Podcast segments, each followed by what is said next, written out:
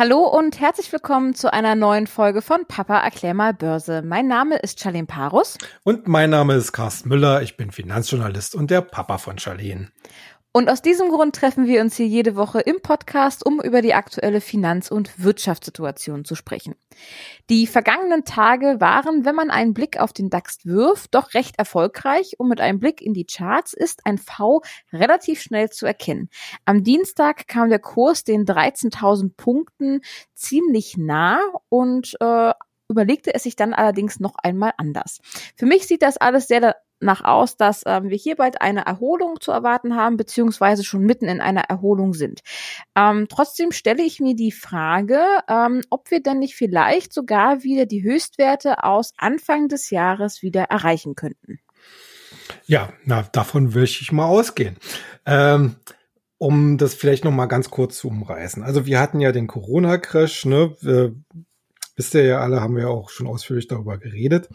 Und in den letzten Wochen haben sich die Märkte äh, deutlich gefangen. Interessanterweise in einem Umfeld, wo ja immer noch sehr, sehr viele Investoren extrem ängstlich waren. Also äh, man erinnert sich hier an die Schlagzeilen, dass jetzt die große Rezession kommt, äh, dass die Arbeitslosenzahlen nach oben äh, gepusht werden. Äh, und trotzdem hat die Börse entgegen aller Erwartungen so nach und nach wieder Mut gefasst und die Kurse sind geklettert. Wie ist das letzten Endes zu erklären? Äh, der Aktienmarkt denkt weiter, als es ich sag mal so, in klassischen Medien und auch in der äh, normalen äh, Diskussion eigentlich immer der Fall ist. Denn die Börse denkt meistens sechs, zwölf, 18 Monate nach vorne. Mhm. Und das heißt äh, am Ende, jetzt spiegeln die Kurse das wieder, was die Börse erwartet für vielleicht Ende 2020, aber eher sogar im Jahr 2021. Und da wissen wir, 2021 wird das Thema Corona äh, vielleicht noch eine kleine Rolle spielen, aber nicht mehr die dominierende. Und das wird jetzt in den Kursen eingepreist. Die spannende Frage ist natürlich, wenn wir uns jetzt zum Beispiel den DAX angucken, wie viel Potenzial äh, besteht denn jetzt eigentlich noch aus dieser schon äh, umgesetzten äh, Erholungsrallye? Mhm. Äh, du hast es schon gesagt, die alten Höchstkurse, also werden jetzt so im Bereich von 13.800 Punkten. Ist also, ja nicht mehr viel weg, ne? Ja, ist nicht mehr äh, viel Weg äh, bis dahin. Äh, ich gehe davon aus, dass der DAX das auf jeden Fall erreichen wird. Äh, ob er es jetzt nun in den nächsten ein, zwei Wochen gleich äh, schafft, das bleibt sicherlich abzuwarten. Äh, man muss sich das aber wirklich so ein bisschen wie äh, die Wellen halt in einem Meer vorstellen. Also es geht mal hoch und es geht mal runter. Und solche Aufwärtsbewegungen, wie wir jetzt gesehen haben, die haben natürlich immer auch wieder die Eigenart, dass es Zeiten gibt, wo die Kurse regelrecht nach oben springen. Das haben wir auch im DAX und das haben wir auch bei anderen Indizes und das haben wir auch bei vielen Einzelwerten. Und solche sogenannten Gaps, um mal äh, einen charttechnischen Begriff hier mit einzuführen, äh, die tendieren immer dazu, dass diese in kurzfristigen Korrekturphasen wieder geschlossen werden, um dem ganzen charttechnischen Bild eine etwas solidere Ausrichtung zu bekommen. Also auf den DAX heißt das übersetzt. Äh, natürlich glaube ich, dass wir die 13.800 erreichen werden und mhm. höchstwahrscheinlich, wenn wir jetzt auch noch ein, zwei, drei, vier Jahre weiter in die Zukunft schauen, noch weit darüber hinausgehen können. Aber zwischenzeitlich wird es auch wieder Rücksetzer geben. Ähm, und jetzt, äh, weil du gerade den, den Dienstag angesprochen hast, der hat zum Beispiel gezeigt, äh, dass es eine gewisse Stimmung gibt im Markt, äh, die so nach Gewinnmitnahmen lechzt. Kann man ja auch durchaus verstehen, weil nicht nur der Index selbst hat natürlich in den letzten Wochen extrem viel äh, Boden gut gemacht, sondern eben doch viele Einzelwerte. Und gerade wenn man sich so an so eine wichtige Marke wie die 13.800 näher, da wird natürlich auch die Nervosität viel größer. Da schließe ich mich auch persönlich mit ein.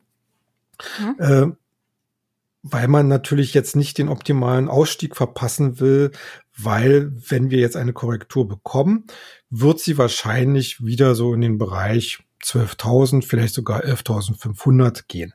Und äh, das sind äh, vom jetzigen Standpunkt aus natürlich entgangene Gewinne. Allerdings ist das ein bisschen kurzfristig gedacht, weil ich fest davon weiterhin überzeugt bin, dass jeder Rücksetzer, den wir jetzt in den nächsten Wochen und Monaten erleben werden, eigentlich immer nur eine Aufforderung ist an all die Investoren, vor allen Dingen institutionelle Investoren, die noch nicht da nicht ausreichend investiert sind, endlich in den Markt einzusteigen. Es gibt ganz, ganz viele Investoren, die immer noch äh, diesem, äh, ja, ich würde mal sagen, Trugbild nachhängen, dass äh, es alles ganz schlimm ist. Ja, also die Wirtschaft am Boden liegt und so, aber dass die Börse, um das noch wirklich mal auf den Punkt zu bringen, die Börse interessiert das nicht, was heutzutage äh, in der Wirtschaft passiert.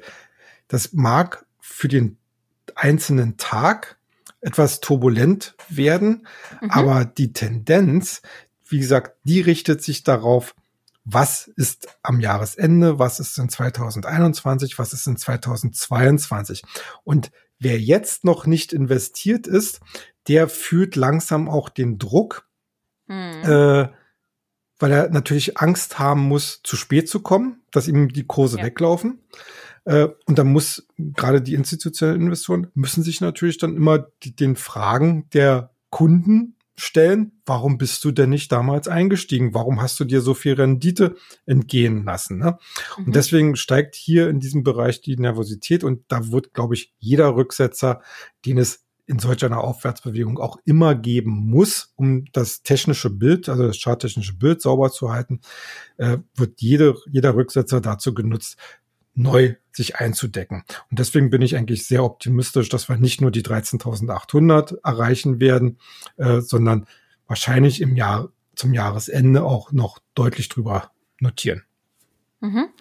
Ähm, jetzt wurde ja in den letzten drei Monaten, also eigentlich so seit März, immer wieder darüber gesprochen, dass wir auf eine Rezession ähm, zusteuern. Re ja. Re ja, Rezession, ja. Ähm, waren wir jetzt da drin? Sind wir da jetzt mittlerweile wieder draußen oder ähm, ja, war das so vorgetäuscht eher? Ja, also also draußen sind wir noch nicht. Äh, also wie gesagt, wir hatten ja im ersten Quartal hatten wir ja schon durch die ersten Corona-Einflüsse äh, deutlichen Einbruch der Wirtschaftsleistung. Äh, das wird sich im zweiten Quartal sicherlich noch mal verstärken. Aber um es noch mal ganz klar zu sagen, das interessiert die Börse gar nicht mehr. Das ist alles schon eingepreist. Äh, vor allen Dingen auch deswegen, wenn man natürlich sieht, äh, diese Abermilliarden, die jetzt von äh, Regierungen und auch von Notenbanken in die Märkte gepumpt werden über Konjunkturprogramme. Äh, das wird nicht von heute auf morgen Wirkung entfalten. Und über die langfristigen Folgen möchte ich an dieser Stelle fast gar nicht reden, weil mhm. das wird äh, noch ein ganz anderes Thema werden. Ähm, und auch ein sehr bitterböses Thema werden.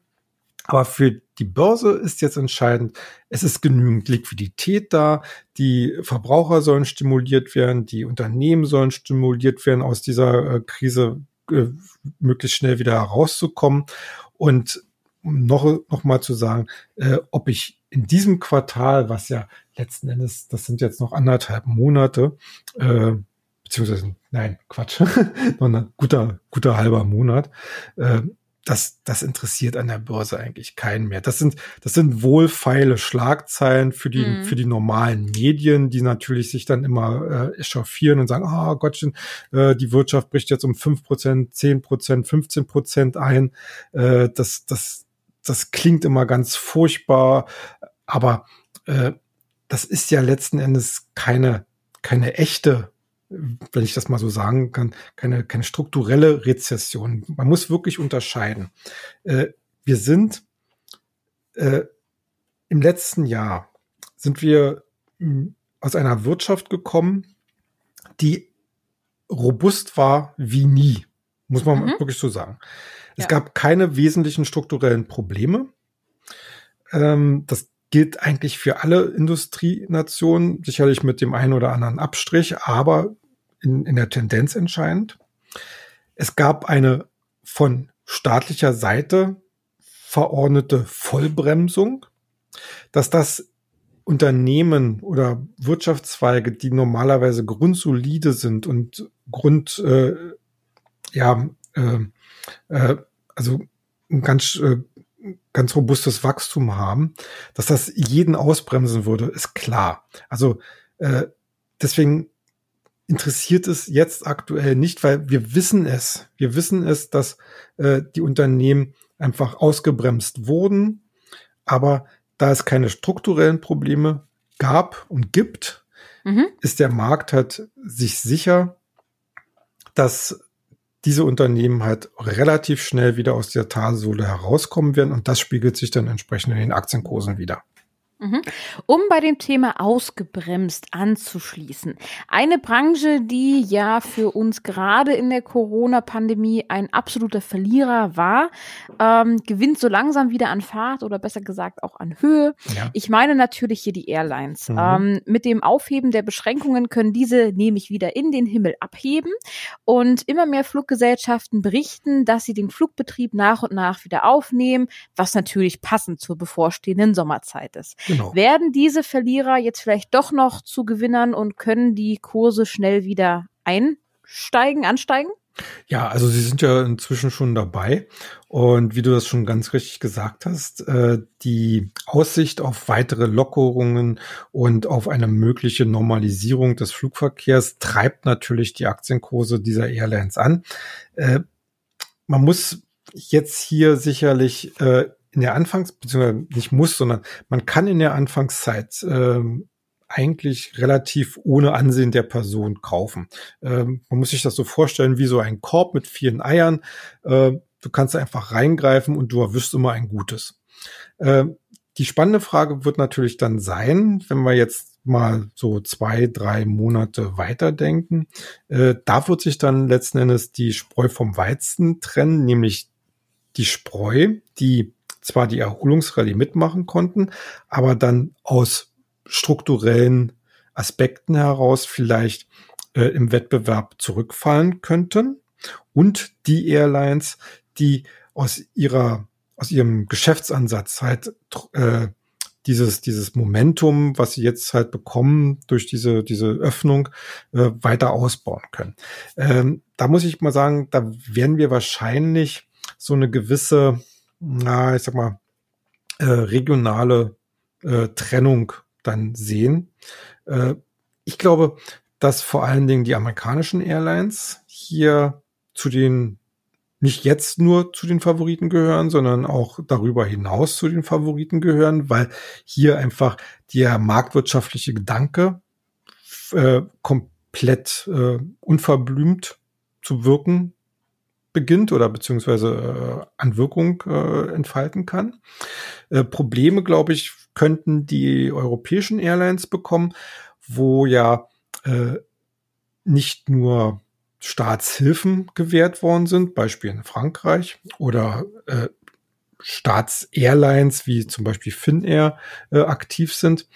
Äh, besondere Probleme könnten zum Beispiel auch die Lufthansa sicherlich bekommen, die ja jetzt gerade quasi äh, auf dem Weg ist, eben den, äh, den deutschen Staat als äh, Mitaktionär ins Boot zu holen, weil im, wenn sich erstmal alles ein bisschen normalisiert hat, dann äh, ändert sich eigentlich so das Verhältnis des Marktes zu solchen Staatsbeteiligungen ganz wesentlich. In der Krise sind die immer ganz gut und man hat ja auch gesehen, bei der Aktie der Lufthansa hat äh, diese Diskussion um das Rettungspaket und wo dann äh, deutlich wurde, dass das auch dann so umgesetzt wird, dafür gesorgt, dass die Aktie von Lufthansa ja deutlich gestiegen ist.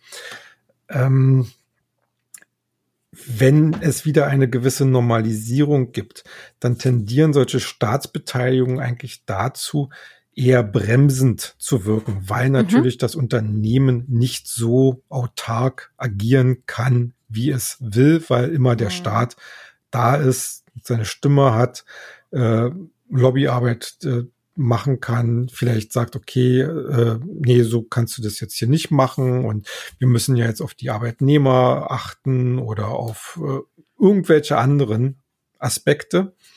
Äh, deswegen, deswegen mag der Markt ja solche Staatsbeteiligungen nicht. In der Krise sind die immer sehr willkommen, weil sie quasi so ein Puffer, ein, äh, ein Auffangnetz bilden.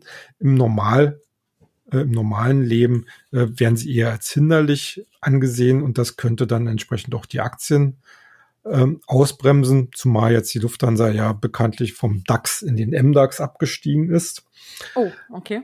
Ähm, also Airline-Aktien derzeit würde ich mal sagen, eine sehr heiße und sicherlich auch sehr profitable Spekulation.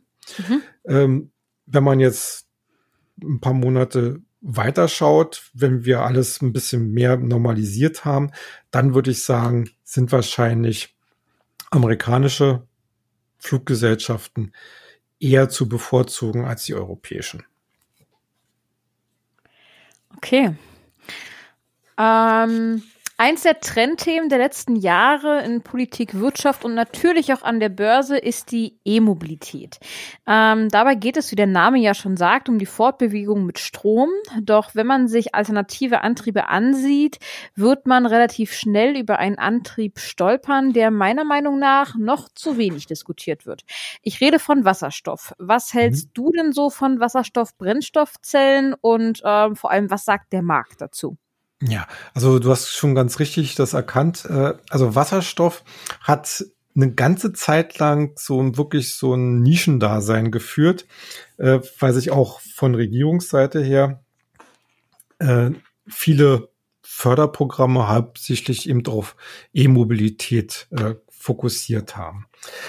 das hat sich jetzt spannenderweise gerade in den letzten Wochen erheblich geändert. Bestes Beispiel dafür das gerade aufgelegte Konjunkturprogramm der Bundesregierung, wo hier gleich neun Milliarden Euro äh, eingeplant sind, um eine Wasserstoffstrategie, was auch immer das im Detail heißen mag, mhm. eben voranzutreiben. Äh, Brennstoffzellen gelten äh, gerade im Bereich der Mobilität wirklich als ein ja, ich sag mal so, eine wirklich ernsthafte Alternative gegenüber normalen Lithium oder anderen Akkus, weil Brennstoffzellen in der äh, Anwendung meistens eine höhere Reichweite mhm. äh, äh, sicherstellen können. Ja. Und das sieht man eigentlich auch in den Schätzungen. Also wir haben jetzt, äh, wenn man jetzt mal so Wasserstoffanwendungen äh, so sieht, äh, haben wir momentan so ein Umsatzvolumen in diesem Jahr von ja, so schätzungsweise so 100, äh, 170, 180 Millionen äh, ja, äh, Dollar weltweit. Äh, das könnte sich innerhalb der nächsten 20 Jahre verdoppeln. Mhm. Ja, aber das Spannende ist, äh, bis 2050 könnten Wasserstoffanwendungen insgesamt weltweit fast eine Billion Dollar an Umsatz generieren. Das heißt also, wir reden hier von einer fast Verzehnfachung oder zumindest Verachtfachung in dem Dreh. Also äh, da merkt man, da ist auf der technologischen Seite muss hier noch ein bisschen was getan werden, um wirklich den Durchbruch zu bekommen. Aber die Nachfrage, insbesondere aufgrund der entsprechenden Leistungsparameter ist äh, unwahrscheinlich hoch. Äh, mhm. Äh, vor allen Dingen deswegen, äh, weil hier ja nicht nur ähm, ja klassische äh, Stromaggregate oder oder Stromanwendungen eben gedacht werden, eben, sondern eben auch im Bereich der Mobilität, also mit äh, also vor allen Dingen halt auch Nutzfahrzeuge äh, mit Brennstoffzellen eben ausgestattet werden können. Mhm. Ähm, aber nicht nur das, ne? Also es gibt ja, glaube ich, auch noch andere Anwendungsbereiche. Ja, natürlich. Ich hatte zum Beispiel zu dem Thema Haustechnik hatte ich auch mal was gelesen, dass da irgendwie erste Pilotierungen gerade laufen ähm, für, für Heizen mit Wasserstoff quasi. Ja, ähm, ja, ist immer noch die, die Frage jetzt gerade am Anfang, ob der Nachbar das so gut finden würde, wenn da ein Wasserstofftank nebenan im Garten steht. Ähm, aber ich denke mal, das ist eher eine Sache der, ja, der, der An wie, wie die Leute es annehmen. Ich meine, früher gab es ja auch ähm, kein Gas und mittlerweile ist Gas gang und gäbe. Es ist ähm, immer nur eine Frage, also man muss ja, man muss ja wirklich sehen, so eine, so eine neuen technologischen Entwicklung. Na, natürlich gibt's da nicht nur die, die reine äh, Technik, die dahinter steckt, sondern es gibt natürlich auch viele, viele Fragen wie Umweltverträglichkeit, äh, äh, Wiederverwendung, Verfügbarkeit und natürlich auch Sicherheit, ne? Stichwort Wasser, Wasserstofftanks. Aber letzten Endes äh, kann man sagen, so wie man das zum Beispiel bei Gas dann irgendwann mal geschafft hat, wird es sicherlich auch Sicherheits, neue, neue Sicherheitskonzepte für Wasserstoffvorräte äh, hm. geben. Ja. Ähm, ehrlich gesagt fällt mir nicht ein Unternehmen ein, das ähm, in diesem Bereich Wasserstoff ähm, tätig ist. Ähm, gibt es denn hier Firmen, die da besonders hervorstechen und sollte man eventuell jetzt auch schon mal anfangen, in solche Firmen zu investieren? Ja, also äh, da die Branche an sich noch relativ jung erscheint, möchte ich jetzt mhm. mal so mit Ausrufezeichen ja. versehen, äh, gibt es natürlich zwar eine ganze Reihe von Firmen, äh, die allerdings halt meistens noch relativ unbekannt sind. Äh, einer der wirklich Pioniere, die ja schon Jahrzehnte äh, im Bereich Brennstoffzellen, die ja auf Wasserstoff basieren, äh, tätig ist, tätig ist, ist die kanadische Ballard Power. Äh, wer sich an der Börse ein bisschen umtut mit dem Thema, wird äh, auch an Ballard Power halt überhaupt nicht vorbeikommen. Dann mhm. gibt's äh, interessanterweise äh, für die verschiedenen Anwendungen gibt es natürlich auch immer Spezialisten. Ich habe mir mal äh, rausgesucht, was jetzt gerade so, äh, man muss auch mal wirklich sagen, so gewisse Trendaktien, äh, die es gerade gibt, zum Beispiel die äh, norwegische Nell ASA. Das ist ein Hersteller, beziehungsweise, äh, äh, also die wollen äh, Wasserstoff herstellen und verteilen, also verteilen in dem Sinne, dass sie Wasserstofftankstellen quasi auch einrichten wollen. Gibt's glaube ich sogar ein paar, also ja, bei mir ja, ja, also, also, also, die schon. Also also das ist das ist wirklich ein Markt, der so langsam im Kommen ist. Äh, also das ist alles nicht mehr so futuristisch, sondern wirklich kommt kommt so langsam in der Praxis an. Äh, ein äh, weiterer ein weiteres Unternehmen, das hier derzeit für Furore sorgt, ist die ITM Power. Die kommt aus Großbritannien. Äh, die ist spezialisiert auf die Elektrolyse und also Herstellung von Wasserstoff für Brennstoffzellen. Äh, interessant bei diesem Firma, äh, dass man den Gasriesen, um das mal so zu sagen, Gasriesen Linde als, als Aktionär und Partner mit im Boot hat. Also die versuchen ja hier auch quasi das, das Wasserstoffthema ähm, als, als Gasespezialist mit abzudecken. Interessanterweise übrigens jetzt gerade die Nachricht, dass auch ThyssenKrupp sich dem mhm. Wasserstoffthema mhm. annehmen will. Äh, ich weiß nicht, wohin es das führen äh, soll, äh, weil er weil der ThyssenKrupp äh, eine ganz andere Story derzeit äh, verfolgt. Aber man, man kann sich ja überraschen lassen. Interessanterweise, also wie gesagt, alle die, diese drei Aktien sind so der Nukleus derzeit an der Börse wenn es um Wasserstoffaktien geht. Und das sieht man auch an den Aktienkursen. Die sind in den letzten Wochen und Monaten äh, geradezu explodiert, weil das Thema eben so stark auf die Agenda gesetzt worden ist. Jetzt ist natürlich wirklich die Frage, äh, soll man da jetzt noch hinterherrennen? Äh, ich würde sagen, jein. Jein deswegen, weil das ist ein Thema, was wirklich noch komplett am Anfang ist. Das mhm. heißt, es wird höchstwahrscheinlich, so zumindest die allgemeine Spekulation, auf viele Jahre hin eine tragfähige Spekulation und ein tragfähiges Geschäftsmodell bieten. Uh, unabhängig der Tatsache, dass es natürlich bei sol auch solch, bei solchen Themen uh, über die Jahre hinaus dann natürlich auch Firmen gibt, die scheitern, die neu kommen, die fusionieren, die übernommen werden oder die übernehmen. Ähm, aber das soll ja jetzt aktuell keine Rolle spielen.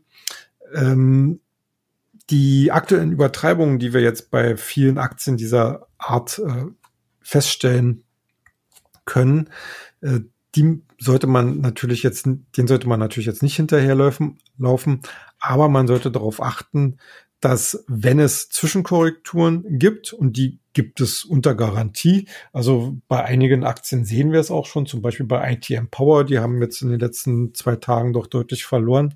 Das sind letzten Endes solche Rücksetzer, sind immer wieder Gelegenheiten, so mit kleinen Stückzahlen sich so nach und nach da ein Depot zusammenzukaufen. Mhm. Du hast vorhin ähm, erwähnt, dass vor allem Nutzfahrzeuge ja. ähm, in diesem Sektor aktiv sind. Mhm. Gibt es da ein Unternehmen für, was man da ähm, ja, empfehlen kann? Oh ja, oh ja, genau. Also ohne, ohne das würde ich heute nicht nach Hause gehen. Und zwar Nikola Motor äh, okay. ist, ein, ist ein amerikanischer Hersteller von, oder es er möchte ein amerikanischer Hersteller von sogenannten Hybrid-Trucks werden. Okay. Was, was, steckt dahinter? Und zwar die Herstellung von Nutzfahrzeugen, also LKWs, mhm. ähm, anfänglich mit, mit normaler Akkutechnologie, aber dann halt mit Brennstofftechnologie. Ah, okay, also gar nicht mit normalen Verbrennungsmotoren, Nein. sondern ein Hybrid von E- und Wasserstoff. Genau, okay. genau. Äh, das Lustige an dieser Firma ist, ich meine, der Name sagst du, ne? Nikola, also äh, wer das, wer das hört und im Thema dabei ist, der wird sicherlich sofort an Tesla nennen, äh, denken, weil der damals, also der, der, der berühmte Entwickler und Physiker, der hieß ja Nikola Tesla und ah, okay. wir haben Tesla als E-Auto-Pionier mhm. und Nikola als äh, ja, E-Wasserstoff-Pionier vielleicht? Als, als Wasserstoff-Pionier äh, hat eine ganz klare Kampfansage quasi an Tesla gemacht, dass okay. man, dass man also Tesla sozusagen den Rang ablaufen möchte. Mhm. Äh, mal abgesehen davon, dass man jetzt hier auch schon vor Gericht miteinander prozessiert, äh, weil, weil Nikola eben meint, dass in irgendwelchen Fahrzeugen von, von Tesla eben Nikola-Technik äh, verbaut worden ist. Äh, das, das Unternehmen ist noch recht, recht jung, ähm, macht noch keinerlei Umsätze, mhm. hat aber schon eine wahnsinnig hohe Bewertung. Also ich habe ich hab mir mal äh, in Vorbereitung unserer Sendung äh, den Aktienkurs äh, aufgerufen. Ähm, Anfang Mai, also quasi im Prinzip genau vor ein, fast vor einem Monat, kostete das ganze Ding äh, rund 11,6 Dollar. Ja? Die Firma oder die, die, Firma, Aktie? die Aktie? Die Aktie. Okay. Ja. Per Stand heute 82 Dollar. Wow, was ist da passiert? Ja, was ist da passiert? Äh, kann, man, man, kann sich erklären. Es ist einfach letzten Endes die, äh, dieser, dieser Wasserstoffhype. Mhm. Äh, sie können halt sehr gut trommeln. Äh, sie haben für, jetzt muss ich mal kurz äh, nachschauen.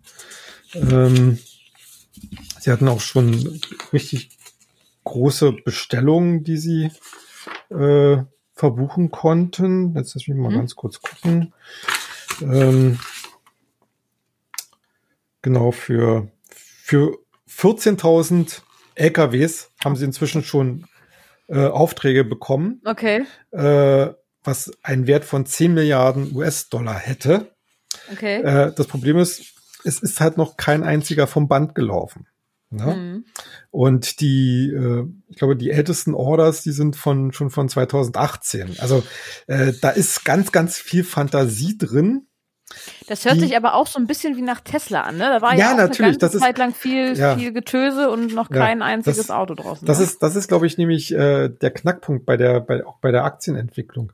Man hat gesehen, äh, Tesla, da gab's ganz lange Zeit, äh, wo man eigentlich sagt, okay, das, das ist eine Luftnummer, das, das mhm. wird nie was. Und irgendwann kam plötzlich Bob, da hatten sie tolle Modellpalette, sie haben immer höhere Auslieferungszahlen, immer höhere äh, Produktionszahlen liefern können. Und natürlich schwingt da jetzt die Hoffnung im Markt mit, äh, dass es Nikola äh, das gleiche gelingt hat, bloß mhm. im, im LKW-Bereich. Äh, und da will natürlich erstmal keiner zu spät kommen. Weil, mhm. ich meine, Tesla kratzt jetzt schon fast an der 1000 Dollar Marke. Ja, das ist. Ja. Äh, und das ist schon, schon eine ziemliche Hausnummer, ne? Ähm, aber, aber ich muss einfach mal trotzdem sagen, äh, auch wenn solche Stories sehr schön sind zu erzählen, für rational rechnende Anleger äh, sollte das jetzt kein Grund sein, hier blind reinzugehen. Also solche Fahnenstangen, wie man das an der Börse nennt, also wo der Kurs wirklich quasi fast senkrecht nach oben geht, äh, das muss einfach auch mal zwischen korrigieren. Und dann kann man sich äh, anschauen, ob man da vielleicht sich ein paar Stücke schon mal ins Depot legt. Ähm, aber, aber solchen, solchen Hypes hinterher zu rennen, das ist eigentlich meistens mhm. falsch. Ja, nie den Verstand verlieren, immer noch das genau. Köpfchen anschalten. Ne? Genau. Ne? Okay, dann ja, in diesem Sinne würde ich die heutige Sendung auch beenden. Ich danke dir für die Einschätzung. Wenn ihr ähm, ja Themen habt, die ihr gerne von uns einmal besprochen haben möchtet, dann ähm, schreibt die uns sehr gerne über die bekannten Kanäle oder auch per E-Mail an info at börse-global.de, Börse mit UE. Ähm, ansonsten gibt's unter der Woche eigentlich jeden Tag einen aktuellen ähm, ja, Market Call, ähm, wie es aktuell läuft an der Börse, gerne mal vorbeischauen auf die Internetseite www.börse-global.de, Börse auch mit UE. Ich wünsche euch noch eine schöne Woche. Bis zum nächsten Mal. Ja, macht's gut. Tschüss.